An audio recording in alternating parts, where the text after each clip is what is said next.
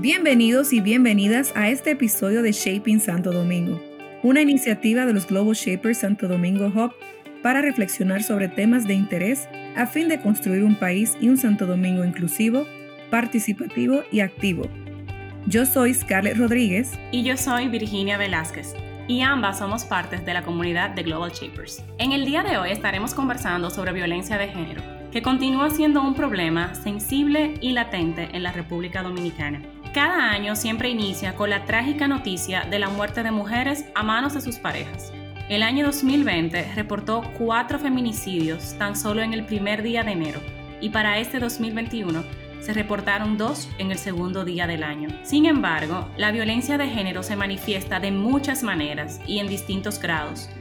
Aunque no todos los casos terminan en feminicidio, poco a poco destruyen la vida de las mujeres y de las niñas dominicanas, afectando a toda la sociedad. En Global Shapers quisimos entender mejor este problema.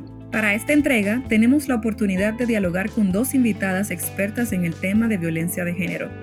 Virginia Saiz, directora de Plan Internacional República Dominicana, una organización independiente, humanitaria y de desarrollo que promueve los derechos de la niñez y la igualdad de las niñas. Por otro lado tenemos a Soraya Lara, presidenta del Patronato de Ayuda a Casos de Mujeres Maltratadas, institución que trabaja con niñas y mujeres víctimas de violencia, que promueve programas de prevención atención y eliminación de la violencia intrafamiliar. Bienvenidas.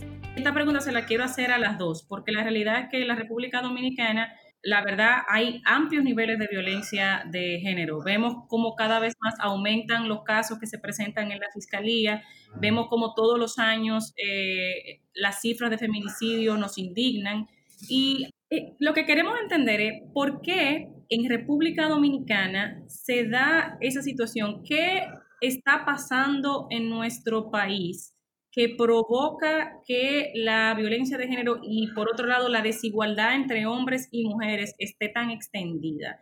Y cuando me refiero a mujeres también quiero pensar en las niñas y en las adolescentes dominicanas que creo que no hay que esperar llegar a una relación de pareja para ser víctima de, violencia, sí de violencia íntima, pero esas otras eh, violencias que vemos yo las he experimentado fuera de mi relación de pareja. Entonces quisiera saber un poco sobre el porqué detrás. Mira, y a mí me parece muy interesante esa pregunta que hace Virginia para las invitadas, porque generalmente cuando pensamos en violencia pensamos en un hombre y una mujer y no necesariamente pensamos en las niñas y adolescentes que también sufren de violencia. Y si bien República Dominicana tiene cifras muy altas en feminicidios, también estamos eh, desafortunadamente entre los primeros cinco países de la región con eh, matrimonio infantil. Y, creo que es un tema que, es importante tocarlo y que, las invitadas tienen mucha, mucha experiencia. Sí, eh, cuando hablamos de violencia de género hablamos sobre todo de poder, de, un ser que, es más vulnerable, ¿no? que está en una situación de inferioridad. Si a la situación de la mujer además le añadimos una vulnerabilidad por la edad o incluso por la raza, por el color de la piel, esa, esa situación de, de, control, de poder, se agrava. Entonces, lo que estamos viendo en la situación de República Dominicana es que la violencia de género no es exclusiva solo a, las mujeres adultas. Lamentablemente, la violencia de género comienza muy temprano en contra de las niñas y las adolescentes. E incluso si hiciéramos un, un seguimiento nefasto de, de, las mujeres que han, que han muerto eh, que han sido asesinadas a manos de, sus parejas, la mayoría han sido madres adolescentes, la mayoría, la mayoría, eh, coinciden los datos, ¿no? Entonces, eh, lo que está sucediendo en República Dominicana es algo bastante grave. Yo que he tenido la oportunidad de, trabajar con, con, plan internacional en varios países en el mundo, República Dominicana sorprende, sorprende porque bueno, pues por un lado ves un país que, avanza de alguna manera, ¿no? que tiene un aspecto de, país de renta media, donde, donde se moderniza, y sin embargo cuando vemos los indicadores de cómo está la situación de las niñas, de las adolescentes, de las mujeres, pues estamos muy atrás. Y como bien mencionaba Scarlett, eh, Dominicana ocupa el país número uno a nivel de la región de Latinoamérica en matrimonio infantil. ¿Y qué quiere decir eso? Pues es un indicador de, lo que está hablando Soraya, de la violencia de género, y es de esa situación de, control de, la niña, del adolescente, de la mujer, vista como un objeto. Como es un objeto, eh, pasa de mano en mano, pasa de las manos de, los padres, de la madre, a las manos de un hombre, de un marido, y, cuando se cansan de ese objeto lo, lo, vuelven a intercambiar y vuelve a pasar a las manos de otro. ¿Y por qué sucede? Pues tiene mucho que ver con una cultura que es extremadamente patriarcal, extremadamente machista y que fomenta esos valores, fomenta una crianza de los dos lados, porque yo creo que si algo hemos aprendido desde el trabajo de plan internacional es que esto no es un tema solo, no es ni de mujeres ni de hombres, es, de los dos, ¿no? Es, de cómo estamos criando. Incluso es interesante remontarse a, los primeros pasos que se dan cuando se están criando a una niña y a un niño y qué mensajes les estamos metiendo en su cabeza. Por un lado, a los, a los chicos, a los niños, les estamos educando a ese, a ese modelo de masculinidad de lo que es ser el hombre dominicano. ¿no? El hombre dominicano que tiene que controlar, que es fuerte, que, sale a la calle, que no da explicaciones, no tiene por qué dar explicaciones, es libre y su ámbito de acción es sobre todo lo público. En lo íntimo eso, eso no existe, ¿no? no muestra sus sentimientos. Y bueno, ejemplos típicos que oímos todos los días en nuestros hogares o en nuestras, con nuestras amistades o familias. ¿Qué se le pregunta a un niño dominicano? ¿Cuántas novias tienes? Ese plural, desde un inicio ya se les está fomentando a, que, está bien tener varias mujeres, ¿no? Entonces ya ahí entramos con una dimensión de, esa tolerancia a, pues a la propia infidelidad, ¿no? Con lo que eso conlleva, ¿no? Incluso al niño se le, se le fomenta también desde muy pequeño a que el rol que tiene es de cuidar, cuidar a sus hermanas, a protegerlas, ¿no? Entonces, de alguna manera se les va metiendo también unos patrones de que para ejercer su rol de hombre tiene que controlar. Entonces, ¿cómo controla mejor? Cuanto más vulnerable es la mujer. ¿Cuándo es más vulnerable? Cuanto más joven. Entonces, por ejemplo, en un estudio que hemos hecho en plan internacional recientemente sobre masculinidad, esa, esa secuencia explica muchos de los comportamientos de los que habla Soraya, ¿no? de esa crianza que se le da al hombre eh, para que ejerza control, para que se sienta pleno ¿no? y para que se sienta hombre. Y por otro lado tienes las niñas. ¿Qué mensajes les estamos metiendo? Pues un mensaje de dependencia, de vulnerabilidad, de, de protección, que se busquen un hombre. Entonces nosotros en estudios que hemos realizado es bien curioso cuando tú preguntas a una niña eh, de San Juan, de Elías Piña, de 12 años, que quiere ser de mayor y te responde que quiere ser madre y esposa. Eh, y no que sea malo ser madre y esposa, son condiciones fantásticas de, la vida de un ser humano, pero ¿cómo una niña de 12 años te está diciendo desde, desde esa edad tan temprana que su sueño es ser eso? Eh, se las educa para búscate un hombre que te mantenga, búscate lo mayor que tiene más dinero y que te den. Entonces, cuando entramos en esas dimensiones, eso es lo que está en la cabeza, en la crianza de, muchas niñas y niños de hoy en día, que son los adultos que luego reproducen estos roles violentos. Y es curioso ver cómo, cómo, en estos patrones de crianza, y bueno, ahí sería interesante también escuchar a Soraya, nosotros lo que hemos visto es que no están exclusivamente limitados a temas de pobreza. Uno podría pensar, bueno, es que eso son los pobres los que, viven en violencia, eh, los, que, maltratan, los que cometen asesinatos. No es así. O sea, la violencia, perdón, la pobreza agrava la vulnerabilidad y es como una especie de, acelerador para que una joven quiera unirse a un hombre mayor, pero no es exclusivo, porque al día de hoy vemos muchos casos de feminicidios, de situaciones de violencia que no están limitados a situaciones de pobreza. Y eso te da también otra mirada hacia la situación actual. Sí, y como bien eh, dices, eh, Virginia, no, no está asociado a situaciones de pobreza, porque en la experiencia del patronato, donde hemos recibido muchas mujeres, eh, el mayor porcentaje que hemos visto, que fue una sorpresa, para nosotras desde el inicio del patronato que un porcentaje elevado eh, tienen estudios universitarios superiores, o sea, que tienen posgrado y maestría. Que también hay otro alto porcentaje de mujeres que no dependen económicamente de la pareja. Porque lo que habíamos visto en, las literaturas es que eh, ocurre en la condición de pobreza, o que la baja escolaridad es un factor de riesgo. Eh, la dependencia económica también se consideraba otro factor de riesgo, pero hemos venido trabajando con una población de mujeres que no tienen esa característica. Sin embargo, a pesar de tener un grado universitario, de tener incluso negocios propios o tener trabajos con buena remuneración económica son violentadas. Entonces volvemos y, damos como la vuelta ¿no? al tema y lo que vamos viendo, cómo se va estructurando esa relación de dominio-sumisión, que puede comenzar de una manera gradual, incluso en un estudio que hicimos con 170 mujeres, el, creo que el 32% de esa población indicó que el primer episodio de violencia física fue en el tercer año de relación. Hay un menor porcentaje que comienza en el noviazgo. Es decir, que hay un periodo entre un año y tres años que la mujer no es físicamente violentada, pero sí psicológicamente. Entonces las estadísticas, no, cuando vamos haciendo estudios, nos van planteando otra situación.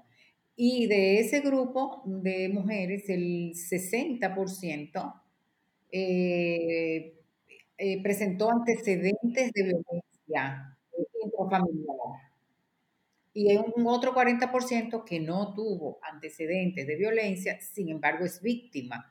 Vemos que la que vienen de contexto donde hay ya una experiencia temprana, donde se creó esa vulnerabilidad en las niñas, pues pudiéramos decir que son más eh, propensas a este tipo de relación, pero también un 40% es significativo que no eh, vienen de una experiencia de, ser testigos directos de un escenario de violencia. De manera que vamos viendo cómo la violencia va ocurriendo eh, en diferentes escenarios. Eh, tú hablabas y explicabas muy bien, Virginia, la vulnerabilidad de las chicas, porque tenemos que tomar muchos elementos para poder presentar, o sea, cuáles son esas eh, características o experiencias tempranas que vivió una niña que la hace más vulnerable.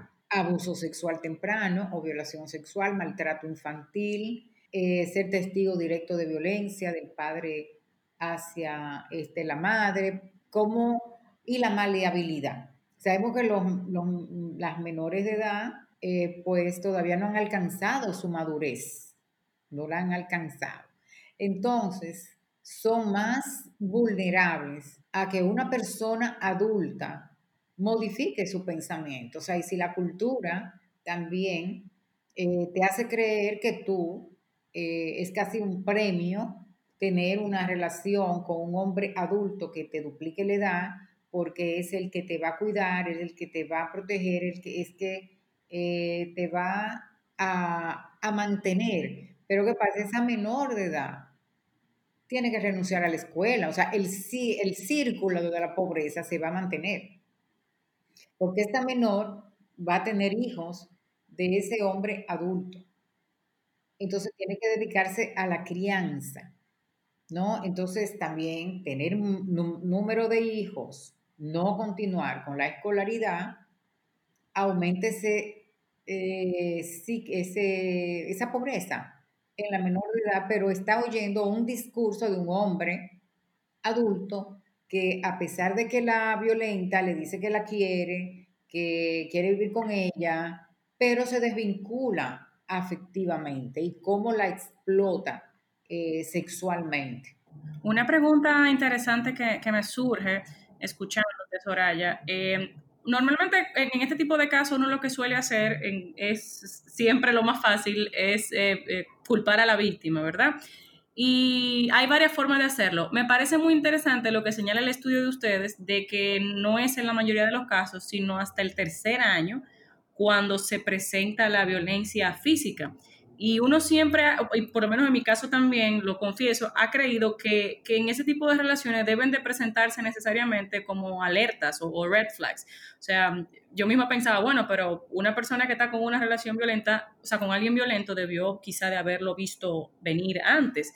Y sin embargo, lo que tú estás diciendo, que pueden pasar tres años hasta que se manifieste de esa manera. Y en tres años una pareja se casa y hasta tiene un primer hijo. Entonces, eh, realmente, ¿cómo, cómo, ¿cómo identificar eso, una persona que esté en una relación? Eh, ¿Hay de verdad señales previas que uno puede buscar o no? O, de la noche a la mañana te dan un pecozón? De la noche a la mañana. Bueno, el pecozón, como tú dices, el golpe, eh, que quizás el golpe, la cachetada, eh, pero quizás antes ya hubo tirones de pelo, empujones, eh, la pareja dice, no, nosotros lo que hacemos es que zarandeamos, o sea, como que los dos, ¿verdad? Eh, la mujer se está defendiendo, pero él sí la está zarandeando con la intención de que se calme y párate y, deja de hablar, pero están en las miradas eh, para intimidar o amenazas con el puño, aunque no provoque, digamos, estrellar una puerta eh, romper una silla, patear la puerta de la habitación, o sea, van a ocurrir diferentes sucesos. Ahora bien, todos los agresores son iguales, o sea, agreden, pero hay diferentes características que diferencian a uno del otro. Por ejemplo, eh, tú me dirías, bueno, pero en el noviazgo se puede identificar. Bueno, la conducta de control siempre son identificables en el sentido de que como te viste, si te peinas, si te cambia el color del pelo, si usa pintalabio, hay quienes controlan si se pintan las uñas o no.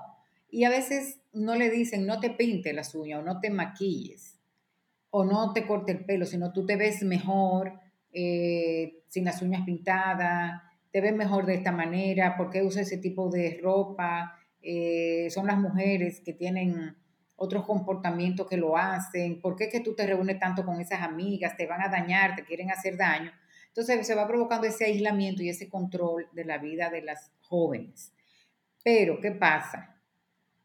Tanto chicas, ¿no? Eh, jóvenes como mujeres adultas de treinta y pico de años pueden encontrarse un maltratador narcisista, seductor, que es dependiente, que se caracteriza por todas sus conductas de encantamiento. Se aparece sorpresivamente, muchos regalos, tú eres el amor de mi vida, yo no sé si no puedo vivir sin ti. Intenta rápidamente, y es un dato que tengo de las mujeres, o el encantamiento es tan este, atractivo, ¿no? Porque qué mujer no le gustaría sentirse amada, reconocida, que el hombre esté pendiente, que se le aparezca sorpresivamente. es el príncipe del cuento, ¿eh? Igual, igual al del cuento. Entonces, ella está fascinada con él. Y a los seis meses, ya él o está viviendo en la casa de él, o ya ella está embarazada, o le dice, vamos a casarnos, en cuestión de meses. Entonces, ella que está fascinada con esa etapa todavía de galanteo, de seducción, eh, entra, pero no se está dando cuenta todas las conductas de control, porque es lo que está controlando, apareciéndose sorpresivamente para ver con quién está, con quién habla y dónde tú estás, mi amor. Y comienza a llamar y ella está fascinada aunque esté con un grupo de amigos y amigas. Entonces el narcisista eh, solamente existe él, el que tiene la sabiduría es él, drena emocionalmente a la víctima, altera su estado afectivo, altera eh, hasta el sentido de identidad de la víctima, porque es bruta, estúpida, una mala mujer, una mala madre, o sea, la denigra psicológicamente, dirige todo su ataque a la autoestima. Y es probable que no ponga un dedo. Hay quienes ponen, golpean, pero te vas a encontrar con agresores narcisistas que te van a decir, nunca le he puesto la mano. Pero lo vamos a encontrar con el agresor emocionalmente inestable, que es, seguro ustedes han oído hablar del ciclo de la violencia, que es muy característico del emocionalmente inestable, que pasa por diferentes fases. O sea, eh, es una persona que constantemente está agrediendo, eh, no me gusta la cena, se enoja se va, deja la cena, se va a comer a otro sitio, la insulta a ella, tú nunca sabes lo que yo quiero comer, trae el plato en el piso, o le insulta delante de los hijos, él dice, pero no me insulte delante de, los muchachos, que me da vergüenza. Sigue peleando, puede ocurrir un episodio de agresión, eh, después que él descarga toda su ira, viene en una fase de arrepentimiento. Algunos piden perdón, regalan, eh, o dependiendo del nivel económico, o se le aparecen con una cervecita, o si la mujer dice que lo va a dejar, se va donde el papá o donde la mamá, o a la casa de una hermana, entonces esta persona comienza a perseguirla, a mandarle personas para que la convenzan que vuelvan, que ella es el amor de su vida, que él no sabe eh, vivir sin ella, ¿no? Entonces la comienza y por eso llama esa etapa de galanteo, porque él comienza a, tener una serie de comportamientos que van dirigidos a convencerla para que ella vuelva. Claro, pero después obviamente vuelve otra vez el, ciclo, ¿no? Sí, entonces puede haber una etapa larga de luna de miel, ¿verdad? Donde hay una aparente calma. Ella dice, ay, pero este es el hombre del que yo me enamoré. Hay algunos que quieren casarse por la iglesia, porque decían, no, yo no me caso por la iglesia. Le satisfacen el sueño que ella siempre quiso, como hacer algo grandioso para que ella vuelva. O también le dice, voy a, voy a buscar ayuda, yo acepto ir al psicólogo. Cuando ella vuelve con él, porque él fue a la terapia, él abandona la terapia y vuelve y aparece otra vez sí. Soraya, y, y perdón que te interrumpa, pero me parece muy interesante, tú, tú, acabas de dar una serie de perfiles de hombre y mencionaste lo de ir al psicólogo, y al final uno se pregunta, ¿qué, qué, qué es lo que pasa detrás de, de la mente de, de, estos hombres? O sea, ¿tienen algún trastorno? Eh, ¿Es un tema cultural? ¿O ellos tienen un problema real que tienen que tratar? ¿Se trata? ¿O un hombre violento está condenado a ser violento para toda la vida? O sea, ¿Qué es lo que pasa ahí? Hay, bueno, hay elementos culturales, ya lo, lo hablamos al inicio, porque es multicausal. La violencia no la podemos atribuir a una sola causa porque seríamos injustos. Em, además del tema cultural, o sea, de lo que te dice la cultura a través de programas de radio, de telenovela, de películas, de obras, de canciones, eh, cómo se permea eh, esa cultura machista en las universidades, en las iglesias. Entonces tú vienes creciendo con, todo ese sistema de creencia que te lo, se va reforzando, reforzando, reforzando. Entonces hay, hay, un aprendizaje social también, ¿no? Una legitimación de lo que está sucediendo, ¿no? Es como que la sociedad además lo legitima. Eres tú la que está mal. Exacto, exacto. Entonces ya viene también la experiencia temprana. Si ese niño también fue testigo de violencia. Ya se habla de testigo directo, antes al principio se hablaba de testigos indirectos, no, ellos son directos porque están ahí, presenciando la violencia, pero también experimentando el trauma de la violencia. Y están viendo que lo que papá hace, el modo de resolver los conflictos. Entonces estamos hablando de esa experiencia de aprendizaje, patrones culturales, eh, el enfoque de género, Ahora bien, tu pregunta, ¿hay un trastorno de la personalidad? De la personalidad. Aún hay un trastorno de la personalidad. Por ejemplo, un trastorno de personalidad narcisista, un trastorno obsesivo compulsivo, un trastorno de personalidad límite, eh, un trastorno de dependencia. La persona no, es, no tiene eh, una alteración mental. Eso es su forma de ser. Esa, esa personalidad se estructuró así. Entonces, el que tenga un, por ejemplo, un trastorno de personalidad o rasgos muy acentuados de personalidad narcisista, es un factor de riesgo para la víctima, porque el narcisista no va a aceptar que es narcisista. Es el que tiene la razón, es el que sabe. Ella es la, la estúpida, ella es la que me provoca, yo soy un hombre que tengo muy buena imagen, a mí todo el mundo me quiere, a mí todo el mundo me valora, vaya y pregunte al trabajo quién soy yo o vaya a la comunidad y pregunte. Y volviendo un poco al tema del matrimonio infantil, podemos decir que muchas veces hay una diferencia de edad entre la, mujer o la niña y el hombre. Eh, a veces le doblan la edad. ¿Esto tiene que ver con, esta dinámica de violencia? ¿Qué nos pueden decir sobre esto? Sí, bueno, en ese sentido tiene mucho que ver con lo que hablábamos al principio de esta relación de poder y de vulnerabilidad. Entonces, si ya el ser mujer te pone en una situación eh, de, inequidad, eh, si él además es mayor, tiene trabajo, tiene dinero, o sea, el factor económico es clave. Yo lo que me gustaría rescatar de esta conversación es, es todo el cómo la sociedad se hace cómplice de lo que está sucediendo, ¿no? Porque si bien al principio mencionaba esos patrones de crianza, ¿no? De, la forma en la que estamos educando, y no solo en la antigüedad, o sea, es, hoy en día, hoy en día, y, como mencionábamos también, no solo eh, la gente que vive en mayor vulnerabilidad económica, sino hasta las clases medias altas educan de esa misma forma, con esos mismos patrones eh, de género, lo que está sucediendo es que toda la sociedad hace, de alguna manera, se hace cómplice de lo, que, está sucediendo. Y los casos, por ejemplo, que nombraba Soraya de estas transformaciones que el hombre va a hacer, las primeras personas que te dicen, que le dicen a, a, esa víctima, a esa mujer, vuelve a tu casa, perdónale, son tus propios padres, son tu propia familia, tu propia iglesia.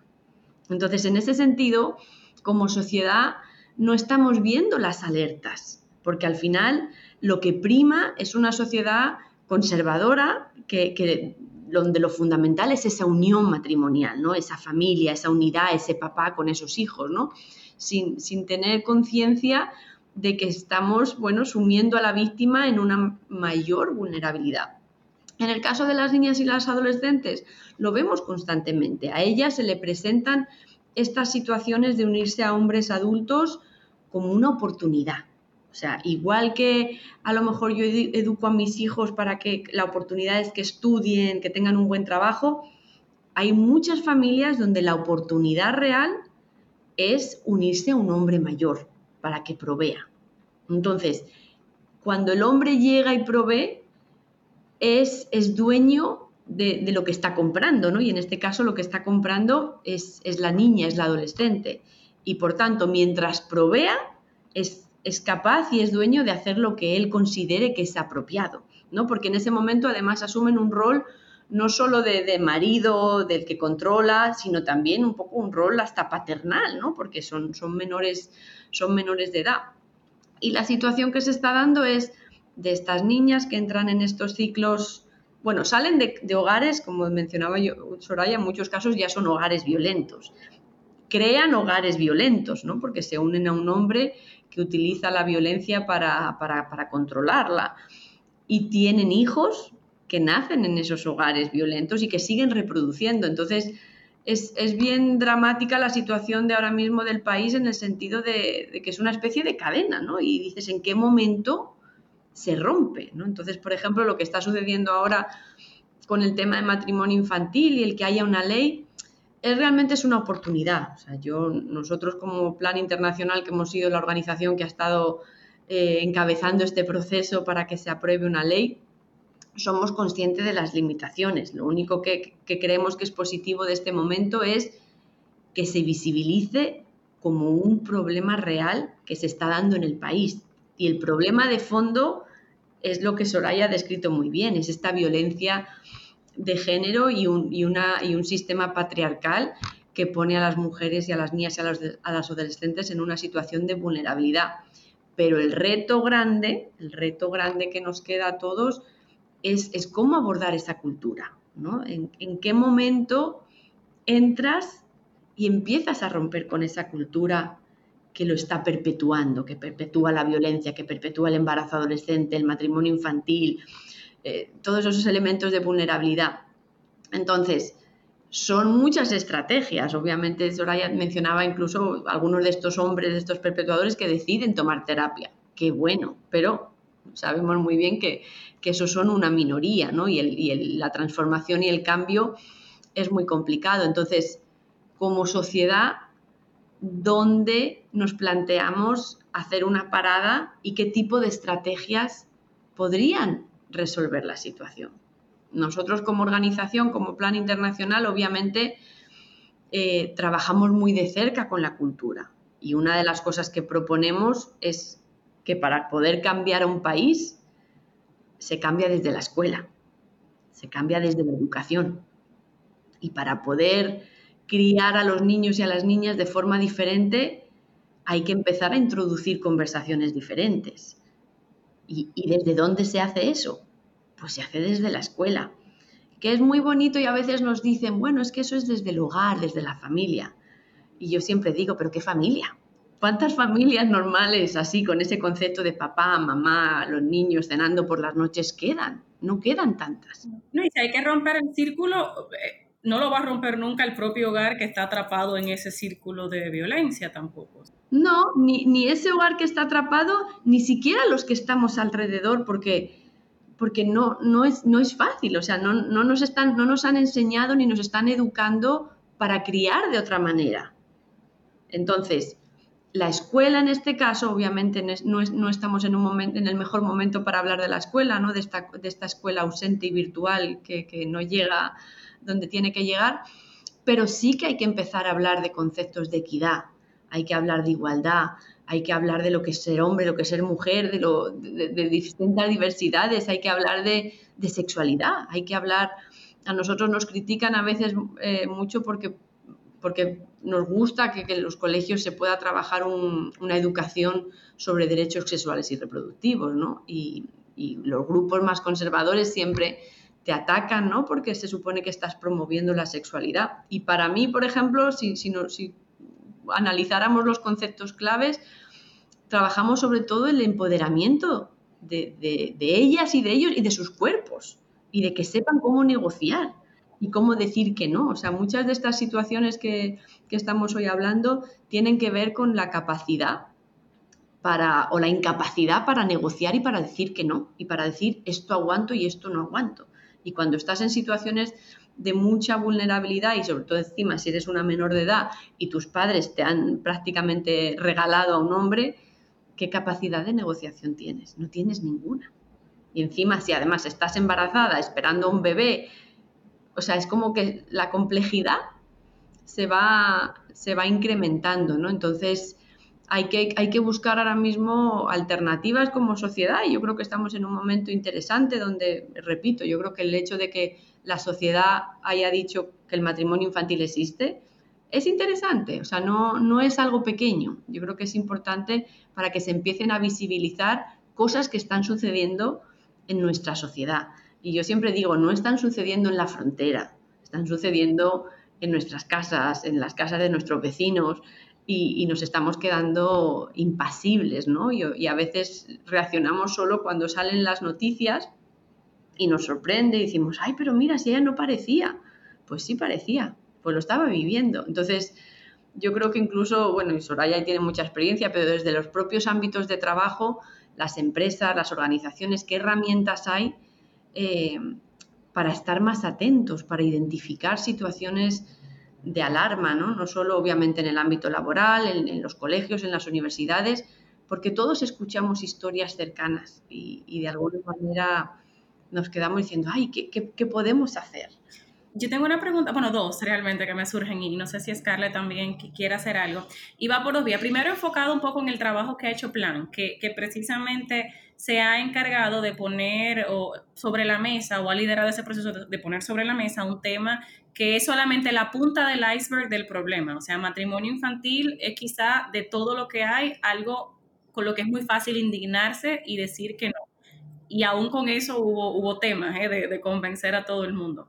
Pero, pero obviamente hay más. Y, y, matrimonio como tal, con papeles firmados, son los que menos hay. Lo que más hay son casos de niñas que están unidas.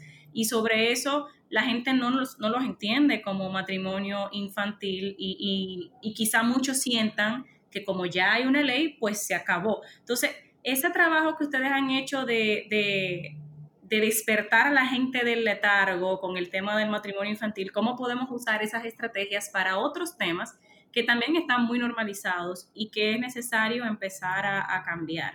Es, importante, eh, como tú dices, verlo como la punta del iceberg. O sea, el matrimonio infantil es, una, es consecuencia de esta cultura eh, que permite, que tolera, que fomenta la, violencia de género a la que están expuestas las mujeres en República Dominicana. Entonces, nosotros elegimos ese tema porque sabíamos que era de los más fáciles en el sentido de, enganchar a la gente. Hay temas muy conflictivos, si hablamos de derechos sexuales reproductivos, si hablamos de las tres causales, si hablamos de feminismo, son temas que de alguna manera hacen que la gente huya. ¿No? Entonces buscábamos un, tema que pusiera el, trabajo sobre los valores, sobre la equidad, en la palestra pública.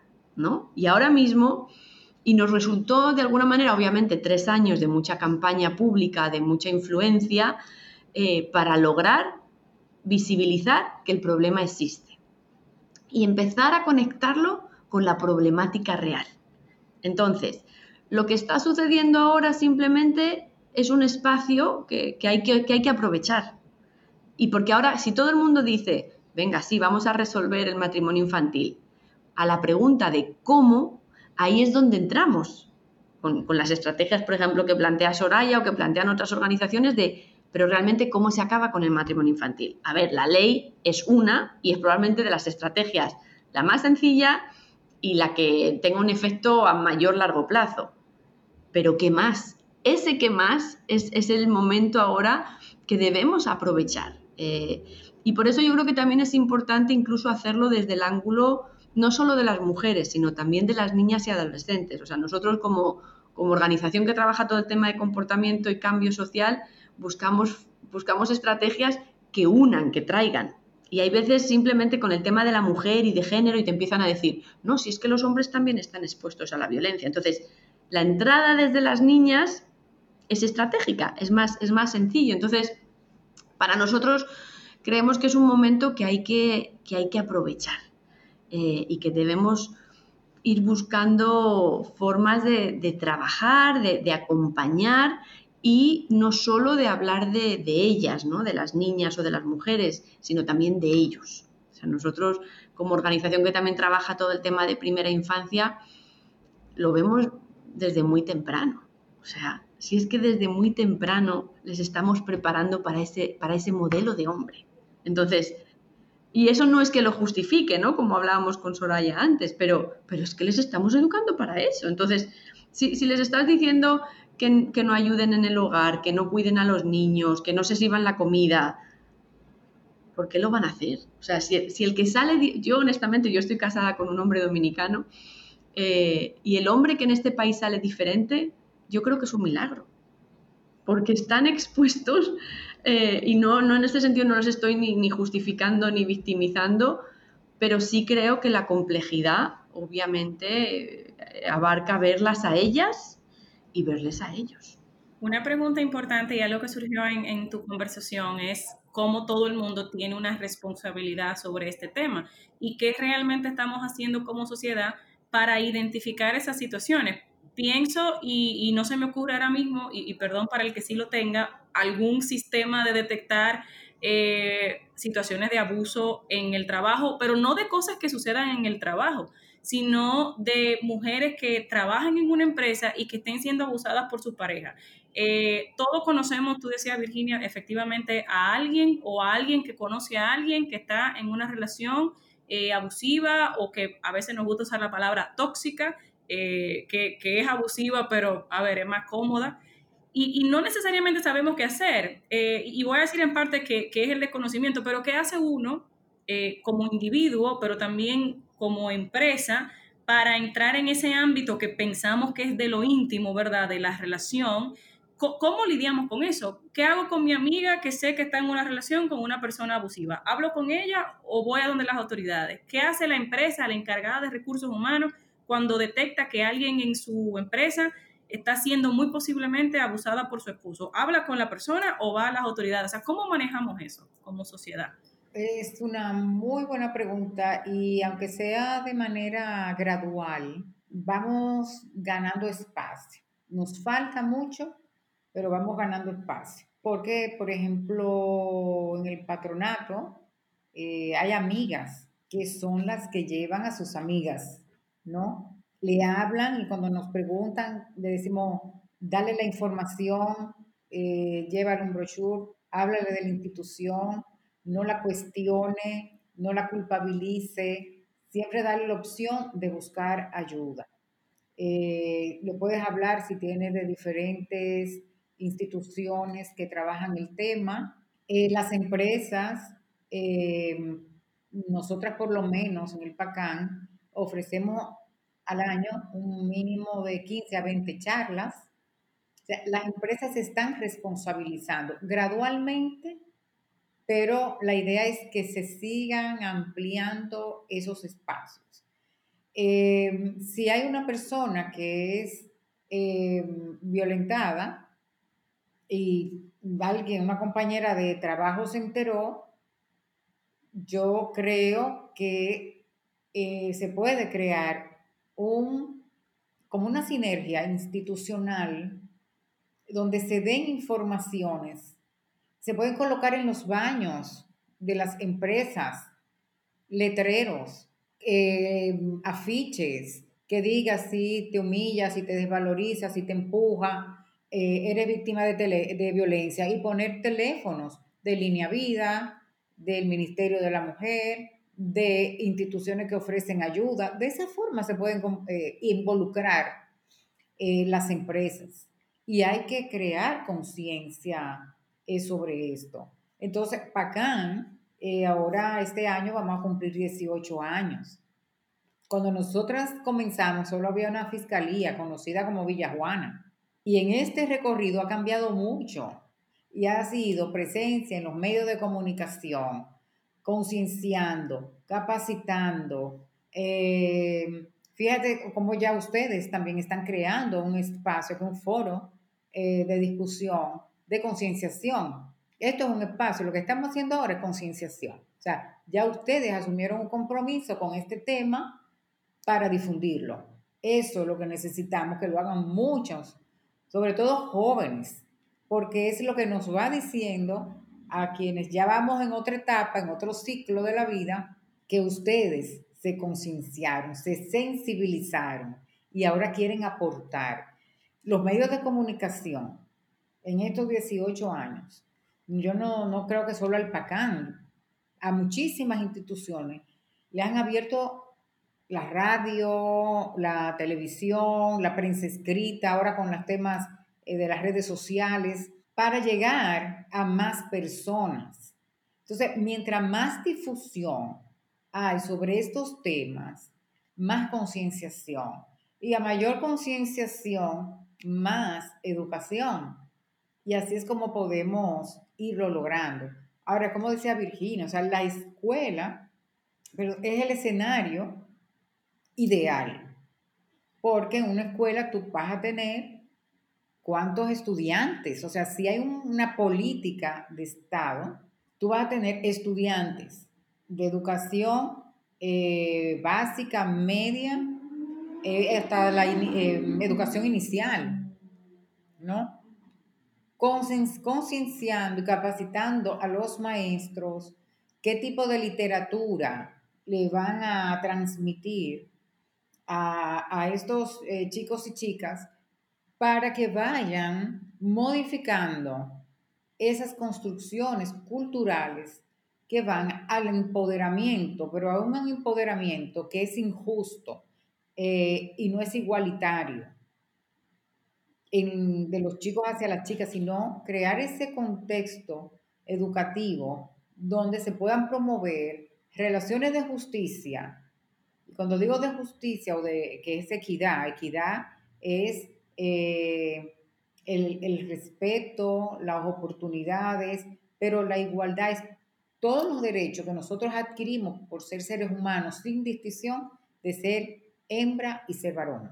Y ahí, sí, si me permites, yo creo que es interesante también poder añadir, aunque estamos hablando de, una violencia en la que, como la que más vemos, ¿no? Hay, hay ahora en el contexto actual eh, una violencia que nosotros como organización estamos trabajando bastante y es la que se da online, que esa es incluso ahora de, una complejidad asombrosa y, en esa ya ni siquiera todavía las herramientas como para abordarla, detectarla, son más difíciles. Entonces, por un lado, ese, ese tipo de violencia y, bueno, sobre todo en el contexto de, de los Global Shapers, que trabajáis muchísimo con tecnología, pues es importante tener esa, esa, mirada hacia lo que está sucediendo y a lo que están expuestos ahora mismo, sobre todo los, los menores de edad, ¿no? de las horas que pasan online y de la cantidad de violencia a la que, a la que están expuestos. Y la otra dimensión es la del contexto de la pandemia, ¿no? de cómo la situación que ya veníamos arrastrando como país se está también viendo agravada por, por un contexto donde la vulnerabilidad eh, se ha incrementado ¿no? y donde las opciones para las mujeres, incluso a niveles de, denuncia o de, publicar lo que está sucediendo, se han, se han dificultado. ¿no? Ahora un poco se está abriendo el contexto, pero los primeros meses de la pandemia, donde estábamos recluidos los dos, tres primeros meses, eh, fueron meses muy complicados. Entonces, simplemente quería nombrar estas dos, estas dos situaciones porque van, complementan o, dificultan incluso eh, lo que hemos estado hablando sobre violencia de género. Muchas gracias, Virginia. Em, ya para cerrar, eh, quisiera poner sobre la mesa que el actual presidente ha declarado como prioridad nacional la erradicación de la violencia contra las mujeres, ¿verdad? Y anunció una serie de medidas a esos fines. Em, en su opinión, ¿qué tanto optimismo tenemos para el futuro y, qué tanto eh, podemos valorar que va a cambiar esta situación? Bueno, yo desde, yo estoy segura que Soraya tiene, tiene una opinión muy, muy articulada. Desde mi punto de vista, yo estoy más bien positiva en el sentido de, bueno, para mí, por ejemplo, el que el presidente convocara a todas las fuerzas políticas del país, a todos los ministerios, para decir que el matrimonio infantil iba a ser o va a ser una prioridad para este país, me parece que es algo loable. Ahora bien, yo todavía tengo que ver hechos. O sea, la ley, por ejemplo, en el caso de matrimonio infantil, o las medidas que se están tomando para el tema de violencia, son importantes. ¿Cómo se demuestra el movimiento? Andando. ¿Y cómo se demuestra el movimiento de un gobierno? Presupuestando, con acciones, con, personas a cargo, con, acciones claras que tengan dinero y coordinación. Entonces, yo estoy todavía a la espera eh, de poder traducirlo en, medidas reales, ¿no? Eh, pero de momento creo que, hay un, que es un momento para, para nosotras como organizaciones, como sociedad civil, que debemos obviamente aprovechar. Hay muchísima gente que ha estado parte del movimiento, incluso del movimiento feminista de la sociedad civil, que hoy están ocupando posiciones eh, en el gobierno. Eso es también una oportunidad. Pero me encantaría escuchar a Soraya. Eh, pues eh, lamento defraudarte en pensar que yo voy a pensar diferente a ti, en el sentido de que, bueno, eh, el optimismo, los, las personas que trabajamos en proyectos sociales y que somos como idealistas, que pensamos que sí existe la posibilidad de cambio, no vamos a abandonar nunca esa posibilidad. ¿Ves? Entonces también se creó una estructura con todos los ministerios, ¿no? Un, plan eh, estratégico de eliminación de la violencia, pero es la réplica de cuando nosotras comenzamos del CONAPLUVI. Entonces, ¿qué sucede? Que dicen, bueno, vamos a crear esto, pero delegue a un técnico de la institución que tenga capacidad de toma de decisiones, pero aunque tú mandes un técnico, ese técnico va a tener que ir. O sea, si es un del Ministerio de Salud, si es el Ministerio, de todos los ministerios, va a ir un técnico. Muy bien que vaya el técnico, pero no es el técnico o los técnicos que están ahí que van a tomar la decisión. Entonces, a mí me preocupa que sea más de lo mismo. Tú hablabas, eh, ¿dónde está el presupuesto? el Ministerio Público no tiene presupuesto suficiente, se le redujo el presupuesto. Entonces, todo lo que habría que invertir en el ministerio, eh, eh, lo ministerio público, eh, ese cuerpo especializado de los fiscales que trabajan en la, que recogen las denuncias, que trabajan con el tema de la violencia y los delitos sexuales y los abusos a NNA, no tienen recursos, no lo tienen, se los redujeron. Entonces, ya ese es el primer punto para dudar. No contamos con herramientas eh, para fines periciales para determinar la peligrosidad de un agresor, porque todos los agresores, eh, que no tuvimos tiempo para desarrollar ese término, aunque hablé de algunos, pero hay agresores que son potencialmente peligrosos entonces, no están las herramientas, no contamos con una, por ejemplo, una escala de valoración de riesgo para decir, este señor que denunciaron es un peligro para esa mujer. O sea, bajo qué criterio se está tomando el grado de riesgo, de peligrosidad, porque cuál es el riesgo que corre la víctima, pero cuál es la peligrosidad que representa el agresor. Entonces, si no se cuentan porque no es decir, estoy comprometido, es como tú decías, es moviéndose, es haciendo cosas, es disponiendo de recursos específicos.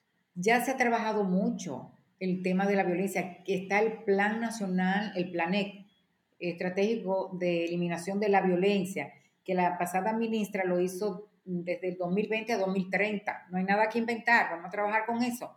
Vamos a ponerlo en ejecución sobre lo que hay, cómo lo vamos a llevar ese plan a la acción, cómo cada ministerio va a asumir ese plan, cómo, si ya estamos hablando de cultura, cuáles son las estrategias que se va eh, a desarrollar o el gobierno o a través de los distintos ministerios para modificar esa cultura. Pero inmediatamente se habla de, de género, se habla de sexualidad, se levanta toda una población social, toda una población religiosa a atacar la ideología de género. Porque, claro, está el tema de los LGTBI y, demás, eh, pero es todo lo que inmediatamente se menciona la palabra género, es desarticulado. Entonces, hasta que no superemos, o el Estado, cualquier Estado, no supere esas distorsiones, vamos a seguir en lo mismo. El, mismo Ministerio de la Mujer no tiene el mejor presupuesto, ni este, ni el pasado, ni el antepasado. Se hablaba de, que era el Ministerio de la Cenicienta, porque no había los recursos suficientes. Entonces el mismo presidente anunció de, a las mujeres víctimas darle 10 mil pesos mensuales, pero ¿cuál es el criterio de selección para cuántos millones y millones de pesos tiene que buscar porque si las que denuncian nada más al año son cuarenta y tantos miles de mujeres, 47 mil, que son las menos violentadas, porque estamos hablando que es el 3% de cada 10 mujeres, 3 son violentadas, según Endesa, la encuesta eh, eh, demográfica y de salud. Entonces, ¿de cuántas mujeres estamos hablando en el país? Entonces, no se pueden tirar ideas sueltas para mm, ganar buena imagen, necesitamos cosas concretas. Hay unas normas, un reglamento que se estableció y se trabajó hace muchísimos años en, en, salud mental del Ministerio de, Salud para eh, cómo abordar a las víctimas. Eso no se ejecuta. Entonces, es recoger todo lo que hay y ponerlo en ejecución y comprometer porque en los países que esto ha funcionado es porque el Ministerio de Salud se compromete con acciones puntuales. Vamos, y vamos a poner en los hospitales, y que un hospital haya quizás eh, un, letrero que diga que tiene la mujer, eh, que el médico tiene que decir, mandar una lista mensual de cuántas mujeres fueron agredidas y que fueron agredidas por la pareja, porque se saben, los médicos saben que hay agresión, o sea, golpes o heridas que son típicas de una agresión, un aborto. Muchas mujeres abortan por los golpes que los maridos le dan, las patean en la barriga. Entonces, un aborto que supuestamente es espontáneo puede ser consecuencia de, de una golpiza del marido. Sabemos de maridos que le dan abortivos, ellos le dan abortivos a las mujeres, pero puede ser que lleguen al hospital y registran un aborto o vino en proceso. Eh, se le pregunta, todos los protocolos eh, del país, médicos, privados y públicos, cuando las mujeres llenan su cuestionario que te preguntan, ¿sufre de diabetes, de hipertensión? También deben poner si es víctima de violencia. Entonces, eso se hace con políticas públicas, pero no están claras qué son las políticas públicas y cómo se van a ejecutar. No es tan fácil como que dos y dos son cuatro. Es que tú vas a tomar un ministerio, vas a decir qué es lo que tiene que hacer este ministerio, qué recursos, imprimir eh, documentos, capacitar al personal, a quienes capacitar, en fin. Entonces, eso son políticas públicas. Claro. Bueno, sí, definitivamente tenemos que esperar y, yo creo que siempre es positivo conjugar el optimismo con, la, realidad de, esperar a las cosas tangibles. Y yo creo que, que, lo que nos queda así muy claro de acá es con esas últimas victorias que hemos tenido, que cuando la sociedad se moviliza es posible avanzar. Y, y, el llamado sería a seguir avanzando y a seguir demandando. Y nosotros queremos agradecerles a ustedes por este espacio y por estas informaciones que esperamos que sigan contribuyendo a que más personas se sensibilicen sobre el tema, pero que también lo comprendan mejor y entender qué nos falta es el primer paso para exigir mejor. Entonces, gracias Virginia y gracias Soraya por su tiempo, su conocimiento, pero principalmente por ese gran trabajo que ustedes hacen en su día a día por las mujeres y las niñas y adolescentes dominicanas.